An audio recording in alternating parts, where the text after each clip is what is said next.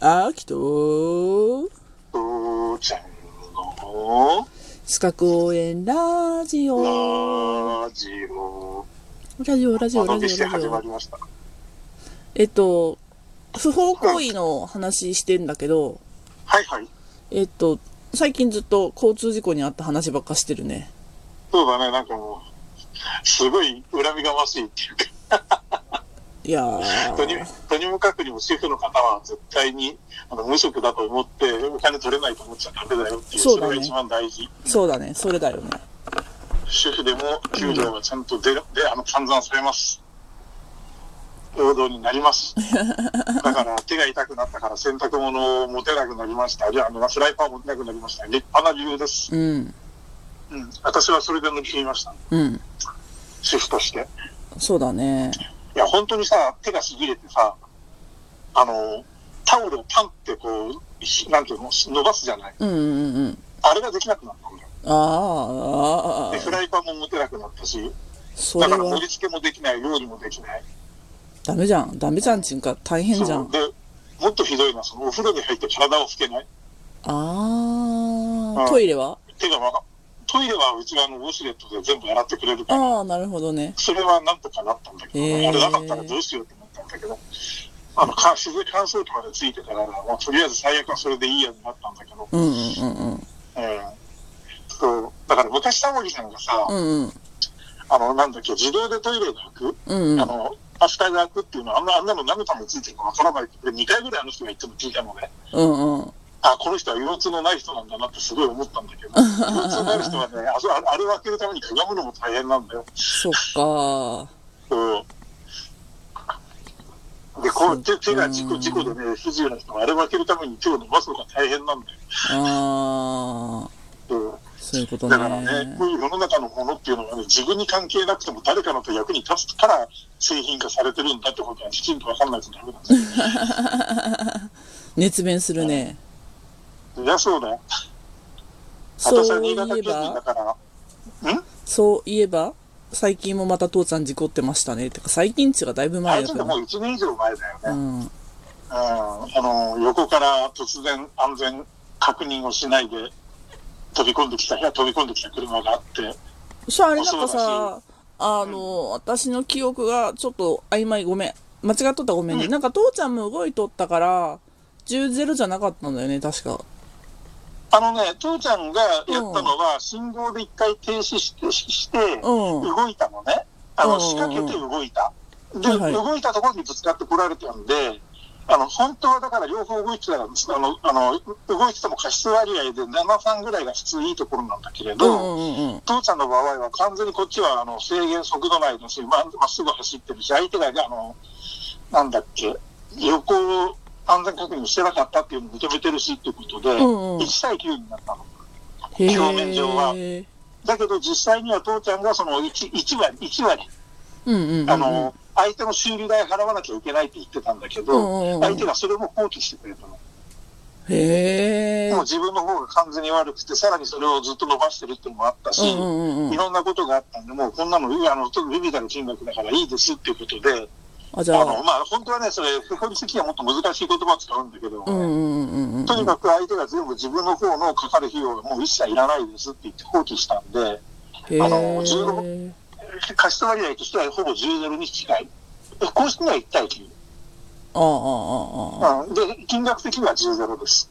うーん。ところが、あの、要はその任意保険で払われる、その病院が、うん。あの、病院にかかったお金とか、うんうんうん。そういうものは普通にその任意保険の分は出たんだけれど、ん任意保険以外の医者料、要はその自分が生活に困ったから、これあの、要は例えば仕事に行けなかったからとか、仕事をできなかったからって言って、うん。あの損害を割り出して何日仕事ができなかったんで、いくら発生給しますっていう損害賠償、医者料の部分ね。はいはいはいはい。うん。ここの部分は、あの、今裁判になってます、相手が払わないっていうか、応応答しないんで。うーん。それがね、ちょっと、あうんの、。過失割合の話出たから、っていうのが、過失相殺についてお話ししようと思ったんだけど、うん。うん。うん。大丈夫かなどうぞ。うん。いや、そそまさに過失割合でさ、ほら、 今、父ちゃん10-0だったから、 過失割合の話っていうか、過失総裁がないんだけど、うん。もしもほら、父ちゃんが動いてて、もっとちゃんと動いててとか、被害者に落ち度があったうんうんうん。法定速度を超えてたとかうんうんっうてん。なったら、落ち度があるわけじゃん。まあ、あれがもっと出てたら多分出てた、だだなってただろう。うんね。うん。うん。だったら、それは過失総裁っていうことで、賠償額を下げましょうねっていう風な。話になるってことうですんよ。。うん。そうかもね。まあ、当時の場合は今回はスピードも出てないわ。相手は横後ろからぶつかってきてるっていう、今横の後ろ側かうら。んうんうん。うんいろんなそういうのが重なって、こっちの方にね、どう過失をつけてもね、つけられないっていうのがあったんだよ。そっかでー。も、ほんと、これなんかほんとさ、まだあの相手が車だったからよかったけどさ、うんうんうん。これが、ね、今自転車なんかほんと怖いじゃない。そうなんよ。うんうん、わかる。あーうんうん。俺、去年か一昨年か忘れたけどうさ、んうん。車止めてたのに、うんほんと後ろからぶつけられたってのがあって、あの、何ああの、スマートフォン見るのに一生懸命で、道端にこっちは止めてエンジンも止めてたから、カシス割合なんかあ,、ありもしなかったんだけど、全然前も見てもって、ドンってぶつかれへる、ーぶつけられたっていうのがあって。なんなんそれ。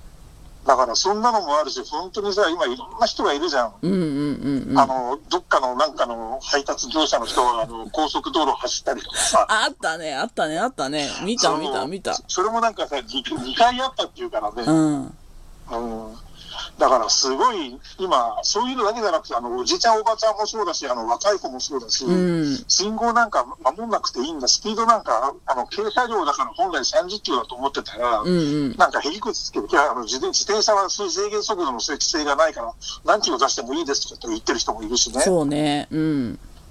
怖いよ、本当に自転車は。だから、怖いよね。確かに。うん。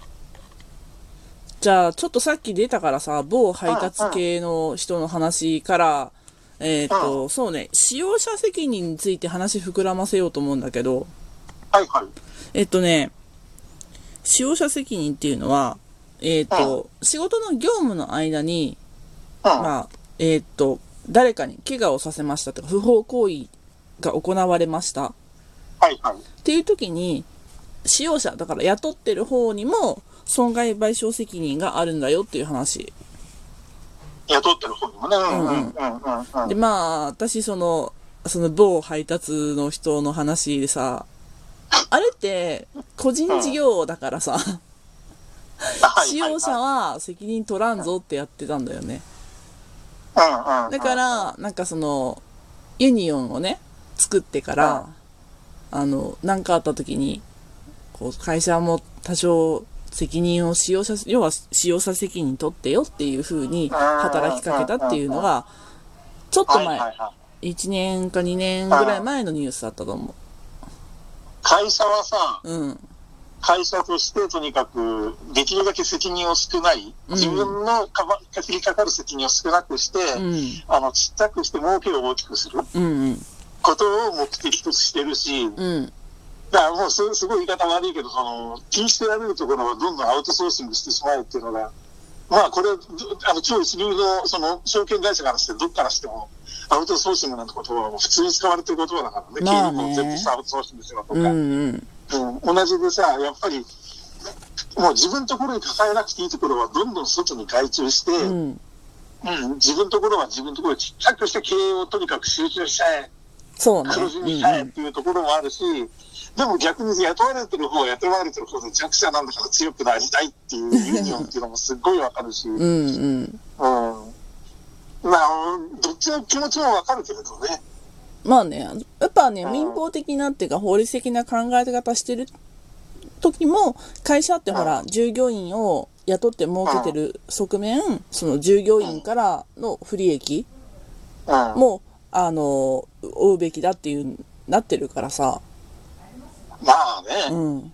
昔はさ、だからその、何、その従業員とアルバイトの違いっていうのは、明確にそういうところにあったんだよね。うん。だから、従業員として抱え込むとしたら、もう社会保険払ってとかさ、いろんなそそうそのうそうそう福利厚生も全部含めてやって、うんそういうことやるからこそ、あんたはその代わり会社に尽くせよって、まあ、ランランボーの話、そういう言い方になってて、うん。アルバイトってのは、そういうこと、そういうしがらみがない代わりに、いつ休んだって仕事に責任持たなくたって何したって構わない。言われたことだけやっていいよ。っていう感じだったんだよね。うん今はアルバイト店長ってわけのわかんないのが出てきてるから、 そういうところからかん考えたんで、ね。まあ、そううんアルバねイ。トの人に責任を持てって言ってる、その子か矛盾した考えがさ、だから、なんていうか、もうすごい社会構造なのかな。そうね。うん複雑にしてるっていうかさ、だから、そそれこそ、だからこそ、あの、アルバイトなのにユニオン作ってさ、会社と戦いますっていう、なんか、そうそうちょそうっともうそ昔から信じられないことが普通になってきてるっていうう。さ、うん。うんで、あれ、ね、今、それ法律的にもアルバイトをなんてすごい保護してるもんね。うんうん。うんアルバイトだったり、その、ほら、あの、ちょっと、何年か雇ったら正社員にしなきゃいけない法律とかさ、そアれルもバイ出トてじきゃたないね。んでそすれけどはまあ、労働基準法になるから、あれなんだけど、確かに、うんあの、保護をするっていう考え方も出てきてるし、まあ、うん。保護されるようになったから、でも実情違うじゃん、だったら、つってなってるねうんうん、いろんなところでねうんう、んニュースに出てるのもあるし、そうだね、いろいろ、だから時代はどんどん変わってきてるから、本当だから昔と同じと思ってたら、本当ダメだね。アップデートだね、アップデートしなきゃ。アップデート必要だよ、常に。うん。頭柔軟にぐにゃぐにゃに。牛乳じゃダメだけど、ヨーグルトぐらいには柔らかくしとかない とね。流れてるようじゃダメだけど。じゃあ、頭を柔らかくするために、うん。頭の、じゃあ歩いている建物の 2, 階から花瓶が落ちてきた話を明日しようか。オッケー。そう、それ、それはちょっと怖いな。 頭勝ちはあるぞみたいな。遠くで死んじゃったらどうしよう。 なんか昔のドラマにそういうのあったってね、ドキドキした。そうだね。じゃあお楽しみに